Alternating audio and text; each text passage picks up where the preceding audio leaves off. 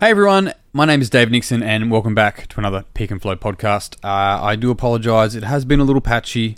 Yes, I did promise that I'd be back on doing uh, three a week. Um, however, uh, it's been nuts this last couple of weeks. I um, was uh, I had three uh, this month or July. I had three weddings in Queensland, um, living in Canberra. Um, it uh, was a bit of a trek. So Gold Coast, Noosa, and then Townsville. Um, so I was away for ten days of that, which was a bit nuts. Fair bit of travel. Good fun though. Uh, good time with friends and family. And then uh, I came back, and actually, fun enough, and I want to talk about it on a later podcast. But um, I had about a week and a half here.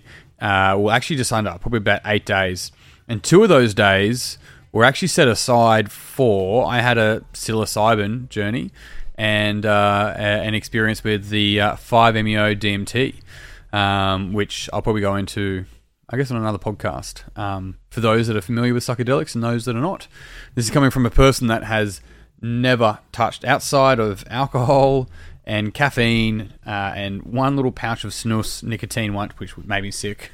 I have never touched anything, and so um, yeah, I, I, experienced that with uh, quite a very um, profound and uh, experienced uh, facilitator, um, psychotherapist, who's also spent time with uh, like native Mexicans and, and, and learnt from um, from their rich history around it, let alone in other areas of North America. So um, uh, South America rather. So anyway, that's um, both. So that, that's a, that's another conversation. I'm sure I'll share that later on. Um, but came back, had that, and then we just had our first level two, our first flow retreat. So Peak and Flow, we run retreats, but the retreats are actually a development program. And today I want to actually talk you through what's involved in a base retreat. So it, maybe you've been interested, maybe you haven't, um, but to talk you through how we put this together. Um, so we see it not just as a singular, let's take people away and you know you've got these opportunities to do some yoga or to do some single sort of events. We actually go hang on a sec this is a personal development program even with a base retreat a two day retreat a flow retreat's a three day retreat. So three nights two days with a base retreat. Flow retreat is four nights three days.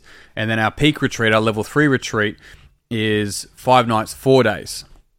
And so there's a structure behind that. We wanted it the base retreat to be an actual development program. So if somebody was to opt in for that, that would be a full program. We then wanted the flow retreat to actually build on to what the base retreat was. And so even though each retreat itself is a program which, you know, has a middle, a beginning and an end, has a really a curriculum, a pedagogy, uh, the whole three types of retreats. That's a whole program as well. So we've structured it in a way which is um, allowing people to get away and yes, spend some time on themselves, but really open up. I guess for, well, they, they meet it where they're at. It's, it's they participate to the level they're up um, they're at, but to really have an opportunity to um, let themselves in. I guess. So I want to talk you through that today and how we actually build it. Um, funnily enough, we looked at this and we're like, how, how do we explain the base retreat? And it's like, well, it's a one of a kind experience.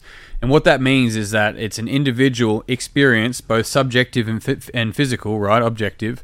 And the one of a kind is actually pointing out kinship, which is as a is a common unity. And so it's this beautiful um, tip of the hat to how people will learn at those events as an individual and funnily enough, the more that they contribute and the more that they share, not that they need to, it's not about going and sharing feelings, it's about sharing experiences or sharing learnings, sharing the conversation, and doing that up to the level that they feel comfortable doing so, then, well, there should be a little bit of a stretch, but that's another conversation.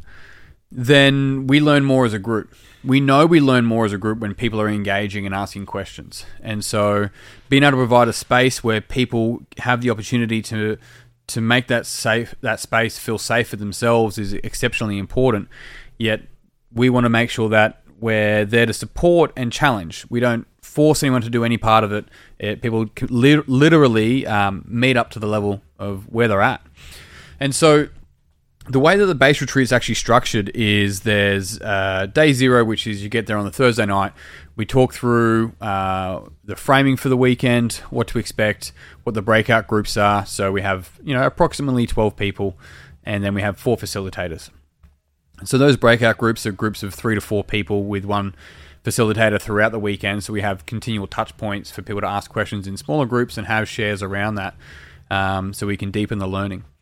But day one, up to day zero, um, day one is the Friday, and day one is physiology. So we actually go into breath work, understanding the breath and the importance of not just oxygen but CO2 uh, and gas exchange. We then also go into polyvagal theory a little bit, which is really looking at our nervous system, uh, nervous system 101, and seeing both, of course, sympathetic and parasympathetic, but understanding there's no pa- bad parts of our nervous system. How do we learn to access? Uh, what's required within us at any given time. We do have cold exposure. There's cold exposure with different forms of intent. Now, I've spoken about cold exposure on this podcast, but really the cold exposure is about allowing people an opportunity to get what they're learning and actually have a an exposure to something that they can play with that with. So we have a rule called look, play, learn, and look, play, learn is look at these look at these models, look at these uh, frameworks. Now let's go play with it and come back and look at them again and, and see them with brand new eyes. And this is a way that we can move from know ofing or knowing about something to relating with it and moving through to embodying it, right? With the knowledge that is. And so the from there we have a workout later in the day and then uh, we finish off with some bend and breathing, and then we um, have dinner, which is lovely. Day two is the psychology component of it. Now, psychology is a broad term, so the stuff that we cover is basically meaning making, levels of perception. So uh, we use the quadrants from Ken Wilber's body of work, which is exceptionally profound, but really about learning different uh, first, second, third, and fourth person perspective.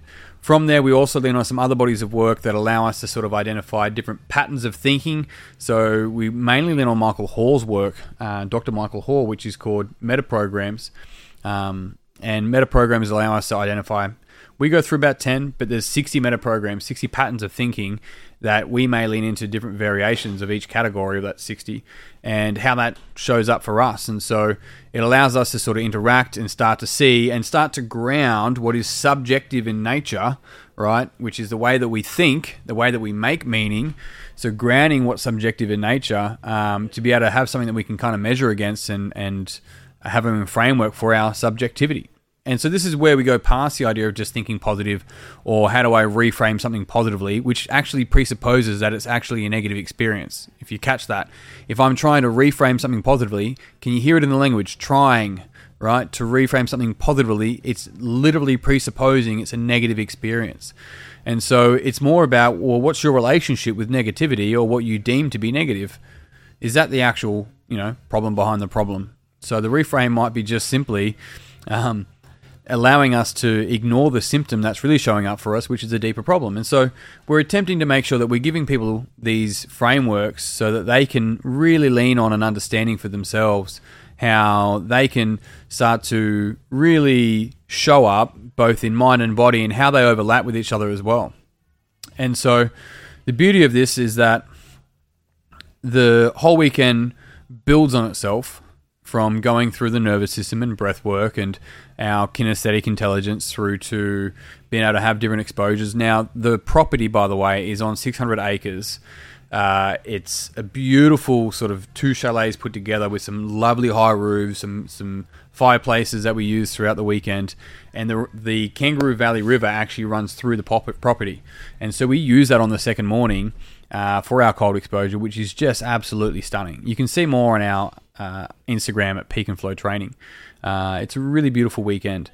And so, wrapping up the day two, we go through a workout to put all of the learnings for that weekend into something that we can actually really attempt to ground ourselves with and test ourselves with as well. Uh, from there, we go into some more bending, some breathing to wind down before a lovely dinner and um, final night. Before the next morning, we have a panel about integrating back into reality, packing up, and then off we go. And so, the bodies of work that we lean on with this retreat is really quite profound. And my role is more going, how do these fit together and how do they, how do we go?